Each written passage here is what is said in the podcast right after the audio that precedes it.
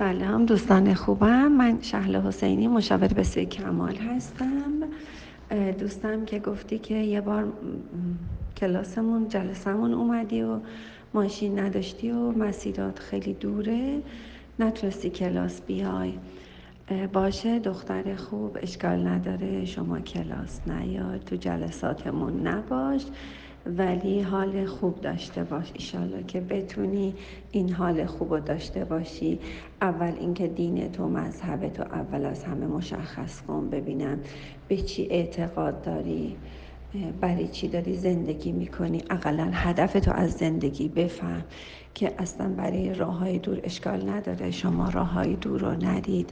ولی حال خوب با بچهتون داشته باشی. وقتی با بچه سه سال و نیمه اینقدر بیرحمانه داری زندگی می‌کنی اون همسرتو ول نمی‌کنه. البته که ول نمی‌کنه. وقتی یه زن بد اخلاق تو خونه داره که قبولش نداره نه ایمانی داره نه دینی داره نه با بچهش رفتار خوبی داره نه تربیت خوبی داره. خب البته که همسر شما میره میچسبه به یکی دیگه. من نمی‌خوام سرزنشت کنم ولی واقعیت اینه که وقتی رفتار خوبی با بچه خودمون نداریم وقتی تربیت خوبی به بچه خودمون نتونستیم بدیم وقتی بچه تو نمی‌تونی اونجور که خودت می‌خوای تربیت کنی از کی انتظار داری؟ از خدا انتظار داری؟ از توقعاتت از کی هست که بخوای که همسرت برای شما بمونه؟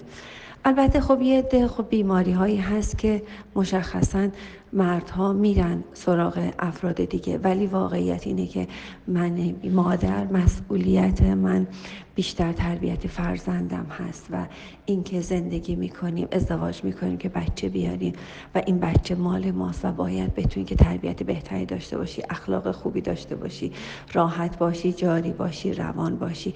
این نیستش که هر روز بخوای یارتو عوض کنی زندگی تو عوض کنی. هیچ چیز تغییر نمی‌کنه مگر اینکه درون شما احساس شما و تسلیم بشی. در مقابل جهان هستی شما هنوز تسلیم نیستیم.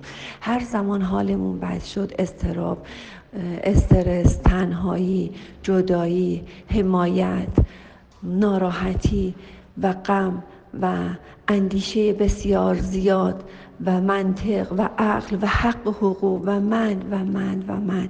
هر موقع و من اومد سراغ شما. بدونین که واقعا اون ذهن شماست. هنوز تسلیم نیست. تسلیم خدا نیستید. هنوز با خدا در جنگ هستی شما با فقط با فرزند خودتون در جنگ نیستید.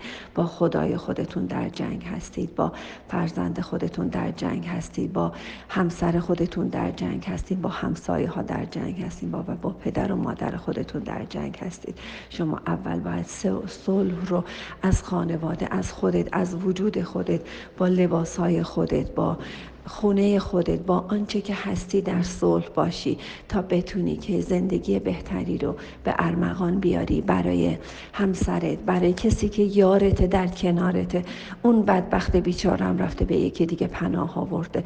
وقتی میگه ول نمی‌کنن همدیگر خب البته که ول نمی‌کنن و ول نخواهند کرد تا زمان که شما در صلح باشی.